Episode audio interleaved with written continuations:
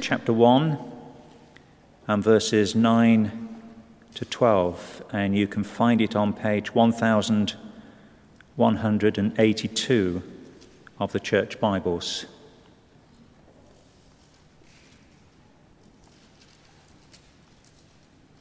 Page 1182, Colossians chapter 1, commencing at verse 9. For this reason, since the day we heard about you, we have not stopped praying for you and asking God to fill you with the knowledge of His will through all spiritual wisdom and understanding.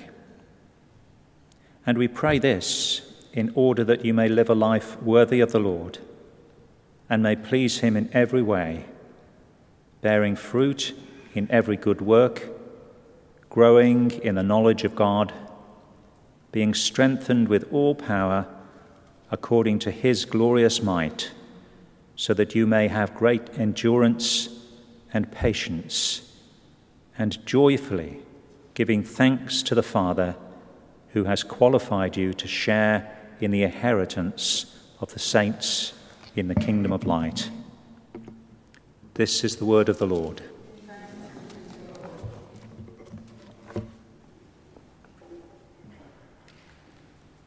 Reading is from the Gospel of John, chapter 14, verses 8 to 14, and it's on page 1082 of the Church Bible or on the screen behind me.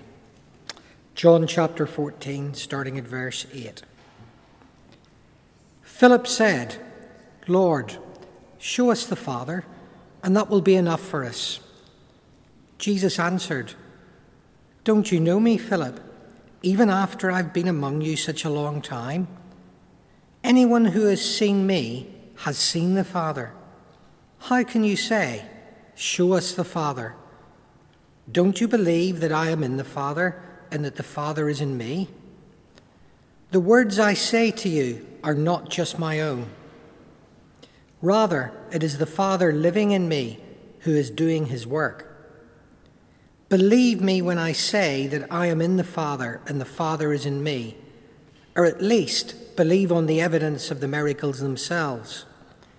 I tell you the truth anyone who has faith in me will do what I have been doing. He will do even greater things than these, because I am going to the Father. And I will do whatever you ask in my name, so that the Son may bring glory to the Father. You may ask me for anything in my name, and I will do it. Amen.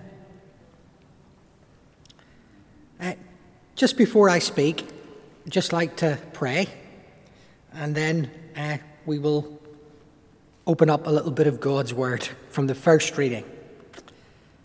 Father, just pray that you would open our hearts to hear what you want us to hear, Lord. Father, we just pray for your Holy Spirit to lead us into a deeper knowledge of you and to give us all more spiritual wisdom and understanding to serve you better. In Jesus' name, amen. Well, uh, some of you were here this morning, so you're just going to be disappointed. I hope not too much, because I'm going to say, broadly speaking, maybe slightly differently, what I said this morning. Uh, it's the same portion of Scripture. We're going to be looking at uh, Colossians chapter 1, verses 9 to 12. Okay. So, uh, as I introduced it this morning, from my accent, most of you will pick up the fact that I'm an Irishman. And like most Irishmen, you know, we're academically challenged from time to time. And Paul's not the easiest person to always understand. That's the man who wrote this letter that we're going to look at a wee bit of today. But uh, it reminds me of a story of the Irishman who came across to England as a road painter. And, uh, you know, those white lines in the middle of the road, the traffic goes on either side of, that was his job to paint those. So he started on the first day and he has his brush and his can of paint, and away he goes and he paints six miles of lines. Pretty good, eh? Next day starts again, three miles. Third day, one mile. And his boss comes and see, sees him and tells him, Look, hey, how come you started so well and you're, you're down to a mile a day now? And the Irishman looks at him and says, Well, hey, that's been worrying me. But you know, that can just keep, gets, keep getting further away each day. uh, I want you to remember that can, okay? Because I'm going to come back to it when we talk a little bit about this passage of Scripture. Uh, and I also want just to say a few things about this passage and about indeed uh, the context it's in before we look at it a little bit more. It's Colossians, so okay, Colossians. Colossians lived in a city called Colossae. It was in what we call modern day Turkey. Uh, and it's a letter. It's a letter. And the man who wrote it, Paul, had met Jesus Christ, and there were certain things on his mind. He was an apostle, someone who had a mission to plant churches. But you know what? He'd never been to Colossae when he wrote this letter. And most people think he actually never went to Colossae. If you look at chapter 2, verse 1 in this letter, uh, he actually says in that, just at the end of the verse, uh, he's addressing it for all who have not met me personally. That's what he's saying. He hasn't met these people, but he's writing them a letter because some of the people who uh, were Paul's friends and fellow teachers of God's word had been to Colossae and they'd started a Christian church there. And this letter is to people who are Christians. So it's a letter, it's to people who Paul had never met, and it's to people who were followers of Jesus Christ. Paul had heard that they were a people in that church who had faith and who had love. And Paul warmed to that. He also knew in this particular church at this time there was some teaching beginning that was taking people's eyes away from who Jesus Christ was. They'd heard the gospel, they knew the truth, but some people were saying, hey, there's actually more. Jesus is, yeah, important, but actually, you know, there's other things that can be revealed to us that are also going to make us closer to God. Jesus is one of them, but there's other things too. And Paul wrote this letter to say, Whoa, whoa, uh uh-uh. uh there is one gospel. Here it is. I hope most of you know what it is. It's this God loves you. Take a grip of that. He loves you so much that he sent his son to die for you and for me too. Because if he hadn't done that, you weren't going to get close to God. He died because there was a barrier between us and God because of the wrong things in our lives. Jesus took that punishment on himself. And after Jesus died, three days later, he rose again from the dead. And he showed very clearly that in a wonderful, mysterious way that we say, but in our human understanding, incredibly complex and difficult to understand, and we never fully will, Jesus Christ, the man, is also God Almighty, the Father, the Son, and the third person, the Holy Spirit. That's the gospel. There is nothing else. There is nothing to be added. There is no secret other way. Jesus said in the letter of John, or the Gospel of John, and I read a little bit about John, he said, I am the way, the truth, and the life. No one comes to the Father except through me. Not Muhammad. Sorry if I offend anyone. Not the Lord Buddha. Nobody else. Just me. That's Jesus. Not, not me, Josh McCabe. That's the Lord Jesus, okay? That, that's what he says. And you either got to grasp that or or not. But that's find it, and Jesus said that because he loved us. And Paul is praying here. And it's wonderful, isn't it? Because Paul says in verse 9 of this passage, Since the day we heard about you, we have not stopped praying for you. Paul prayed continually for them. Not every second of every day, but certainly every day, he would have prayed for this church.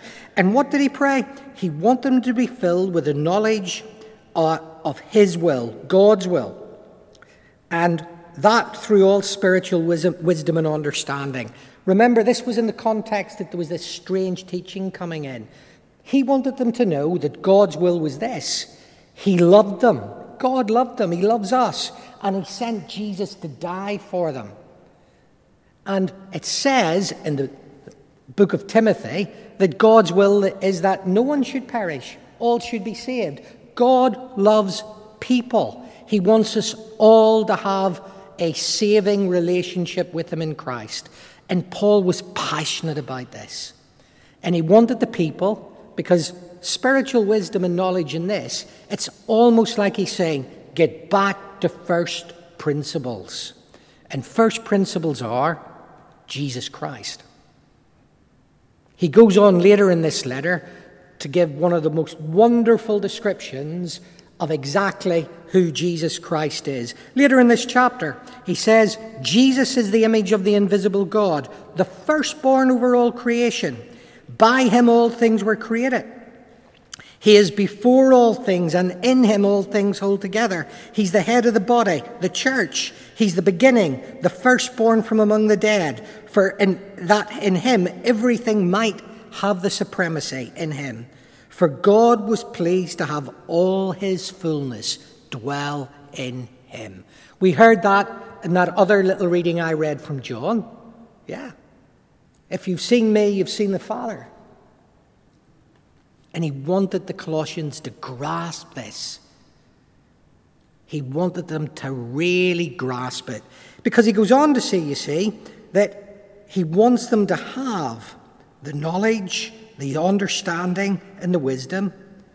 We pray this in order that you may live a life worthy of the Lord and may please him in every way.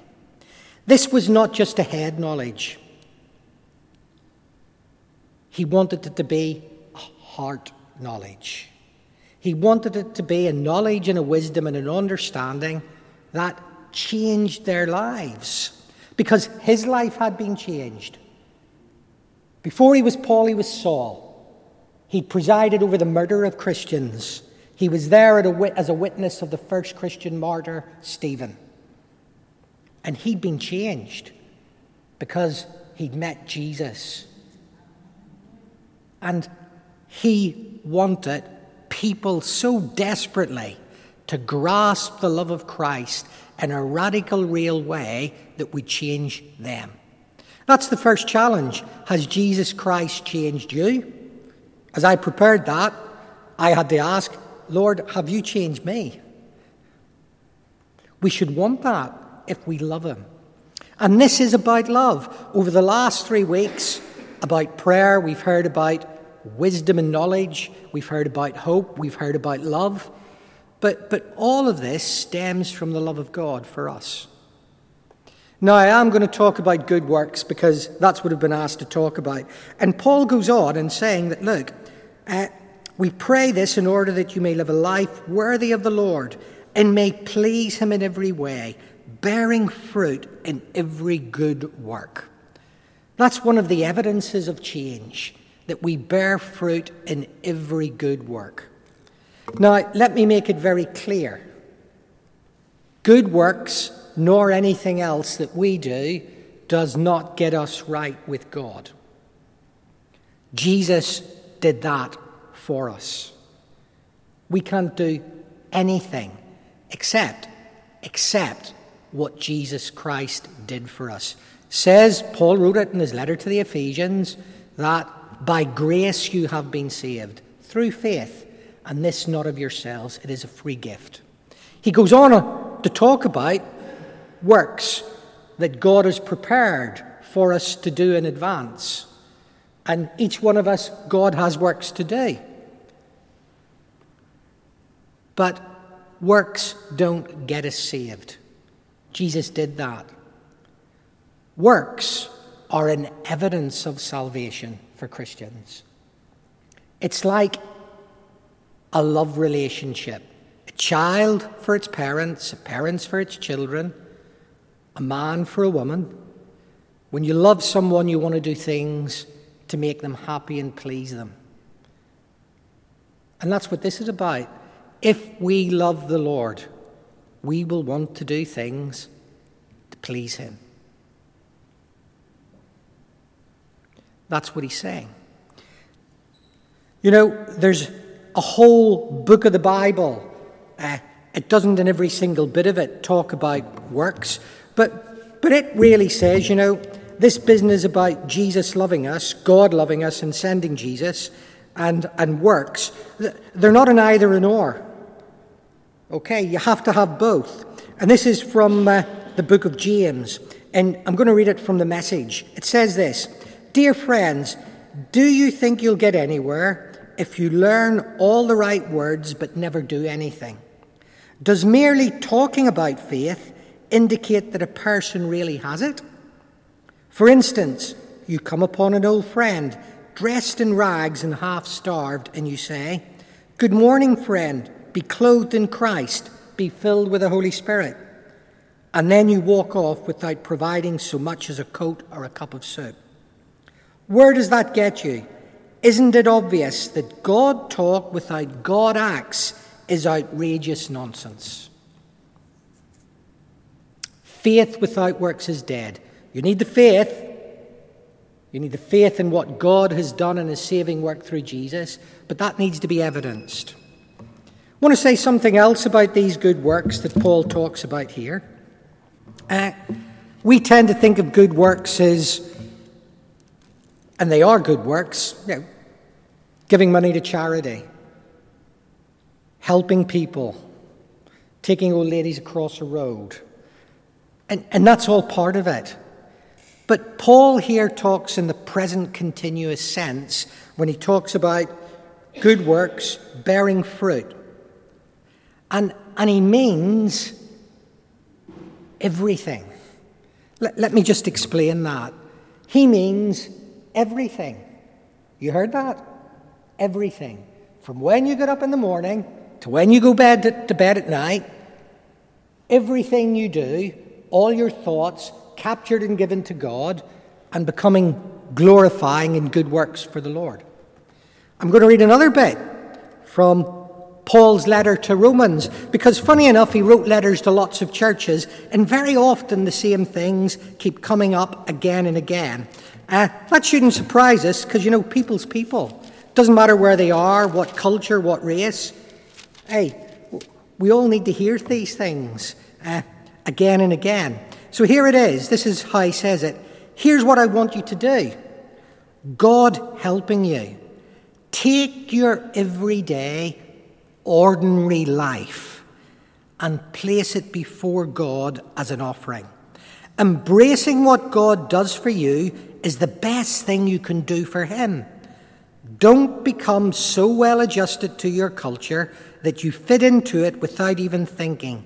Instead, fix your attention on God. You'll be changed from the inside out. Yes, you heard it right. Take your everyday, ordinary life. You're sleeping, eating, going to work, and walking around life. That's where you're going to do your good works. Paul, in this letter to the Colossians, in chapter 3, says this. He says, Whatever you do, work at it with all your heart as working for the Lord, not for men. Whatever you do, you pray, you cook, you wash your clothes, you greet people, you do your everyday work for those who are still in employment, but even if you're not, you do 101 things in the day, and you've got to do all of that with the right attitude as good works to glorify God. You know, that's impossible. God knows that. That's the good news. He knows that we can't do that unless we do it in the strength and power of the Lord Jesus. Hey, what does it say up there? I can do everything through Christ who gives me strength. That's what it's about. Jesus himself talks about it uh, in the Gospel of John. Uh, and that we joke about the can. Hey, you've got to be close to the can to do your work. Okay, Jesus said, If a man remains in me, or a woman, and I in him, he will bear much fruit. Apart from me, you can do nothing. If a man or a woman remains in me and I in them, they're going to bear fruit. Apart from me, you can do nothing. You've got to stay close to Christ. In fact, so close that He's a part of you and you're a part of Him. Otherwise, you're going to get nowhere. I've been trying, not quite for 60 years, for 51 of my 60 years, and, and I'm still trying. My wife would say, trying in many ways, Joss. But I, I am still learning to rest in Christ, to trust in Him, to produce the fruit in me. Because He loves me. Strange as it may be, there are times I forget that and I need to be brought back to grasping that in my heart as well as in my head. And the devil wants to rob us of that. You've got to really, really grasp that. He loves us. And because of that, we will want to reciprocate. He doesn't need us to, but it's a natural part of the growing in Christ. You know, Scripture does talk about good works in many ways. Uh, Jesus was asked what the work of God was. Again, in the Gospel of John, chapter 8, verse 29, you can read it. Uh, and he says this The work of God is this to believe in the one he has sent. In other words, believe in Jesus. Okay. When Jesus said, believe in the one he sent, he didn't just mean believe it in here, he meant all of you. And all of you believing and turning to Christ and having Christ indwelling us in the power of the Holy Spirit means we will be changed to become Christ like and we will do the good works that Jesus himself did. Scripture talks about being grounded in Christ. It talks from the very first about the godlike character that Jesus has. And, it's very, very clear all the way through from the Old Testament. You read Leviticus, Leviticus gets a big maligning now in some Christian quarters. Read it and put it in its context and what it says. You know, it actually tells us in Leviticus, way back then, love your neighbor. It actually says it in Leviticus. I think it's Leviticus chapter 8 or chapter 9. So it's not a new or an early thing. That's what God always wanted. Jesus himself gives us his great commands. Hey, what are they? Love the Lord your God with all your heart, your strength, your mind. And the second, love your neighbor as yourself. The golden rule in everything you do, do to others what you would have them do to you. It's Leviticus chapter 9, in fact, legit, sorry, 19, Leviticus 19, verse 18. Don't seek revenge or bear a, gr- a grudge against your people. Love your neighbor as yourself. James, I've already talked about James. If you really keep the royal law found in Scripture, love your neighbor as yourself, you're doing right. Galatians, another letter that Paul wrote. The entire law is summed up in a single command love your neighbor as yourself. Ephesians. I'm going to read this from the message. This is uh, I read scripture other than just uh, the message, but sometimes this, just the way it hits me, just brings it out a little bit new. And it says this in chapter 5 Hey, watch what God does, and then you do it. Like children who learn proper behavior from their parents. Mostly, what God does is love you. Keep company with Him. Learn a life of love. Observe how Christ loved us. His love was not cautious, but extravagant. He didn't love in order to get something from us, but to give everything of Himself to us. Love like that.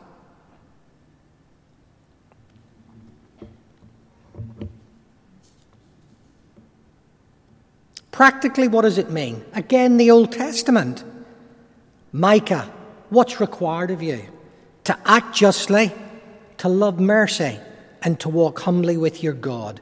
Isaiah, seek justice, encourage the oppressed, defend the cause of the fatherless, plead the case of the widow. Proverbs, speak up for those who can't speak for themselves, for the rights of all who are destitute. Speak up and judge fairly. Defend the rights of the poor and needy. I said it this morning and it was almost becoming political. Forgive me, I'm going to say it again. Do we remember that when we go and put our X on a ballot paper? Do the politicians across all parties think that? Even though it exists. Many politicians would say, but of course we do that. But that's, that's, a, that's a real question that Scripture asks of our leaders and of us holding our leaders to account. That's a good work. That is a good work. Do we hold people to account for speaking up for those who can't speak for themselves? For speaking up and judging fairly, for defending the rights of the poor and needy. Go and ask the people in Calais that.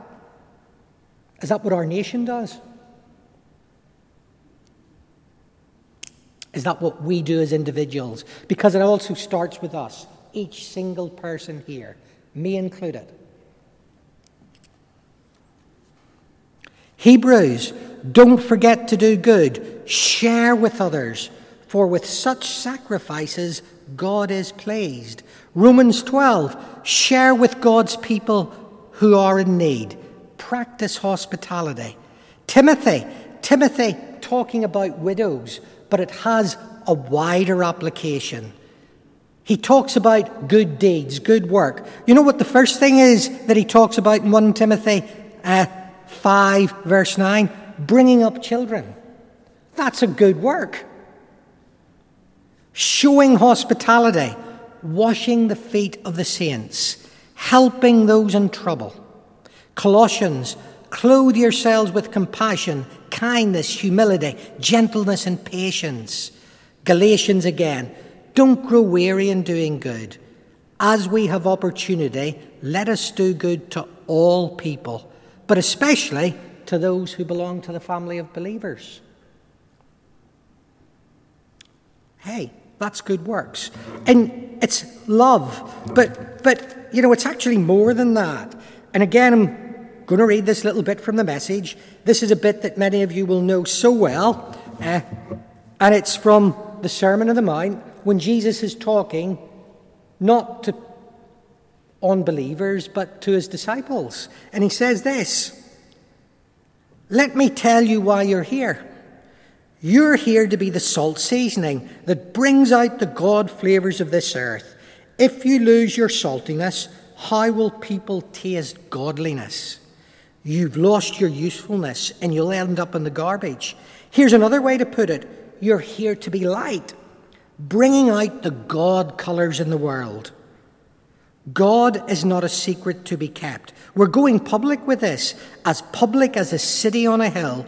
If I make you light bearers, you don't think I'm going to hide you under a bucket, do you? I'm putting you on a light stand. Now that I've put you there on a hilltop, on a light stand, shine. Keep open house. Be generous with your lives. Be opening up to others. And by opening up, you'll prompt people to open up with God, the generous Father in heaven.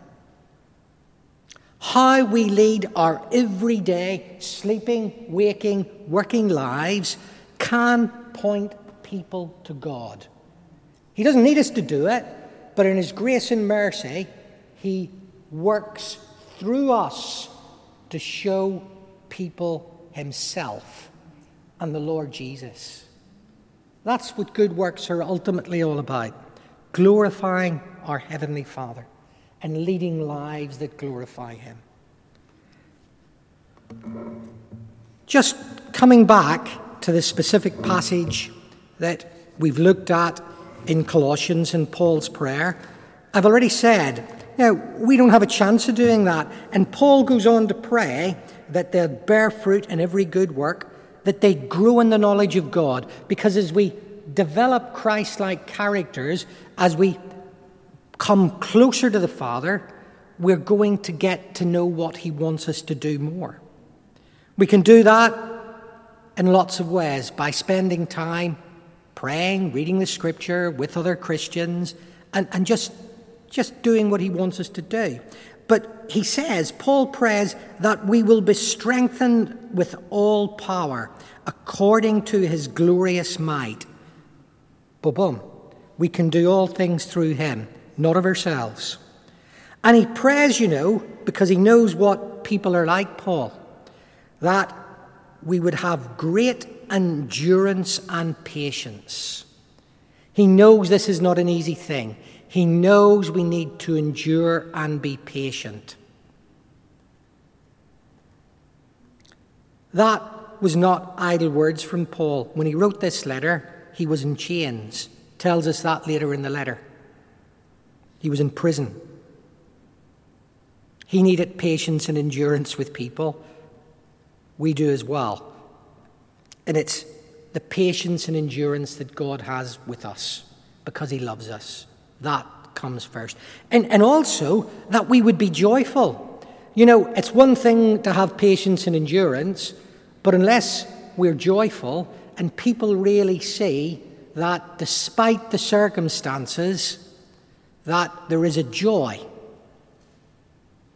then it doesn't really work. Please, please, there's a time to be sad. I'm not superficially happy and here everything's great all the time. Life's not like that, and God knows that. But we have to have a joy. And Paul goes on to tell us why we have to have that joy. It's dead simple. Because we give thanks to the Father who has qualified you, us, to share in the inheritance of the saints in the kingdom of light. We're going to be part, we're already part of the kingdom. And he goes on, and we didn't read it tonight, which is a shame, but verses 13 and 14, it comes back to putting this right in the context that Paul wrote it in. Because here's the basics that everything starts and stops with the Alpha and the Omega. Here it is. Here it is to this church in Col- Colossae who were just going away a wee bit, maybe. Here it is. For he has rescued us from the dominion of darkness, and he's brought us into the kingdom of the Son, Jesus he loves, in whom we have redemption, the forgiveness of our sins. That's the gospel. That's the gospel. There isn't any other. There isn't. And we need to grasp it. We need to grasp it. Let's just finish with a prayer. Father God, we just thank you for your wonderful gospel, that you love us, Lord, that you have picked us up and you've brought us back into relationship with you through the Lord Jesus Christ, who died for us, Lord. We thank you for that love. We thank you, Father, that you know that without the Lord Jesus living in us and the strength of His Holy Spirit, we're not going to live the way you want us to, Lord. So we just thank you for the Holy Spirit, Lord. We just pray for that endurance and patience and joy, solidly based on the knowledge of the Lord Jesus Christ and on his kingdom now and to come. We praise you that we have that glorious inheritance in him. In his name, amen.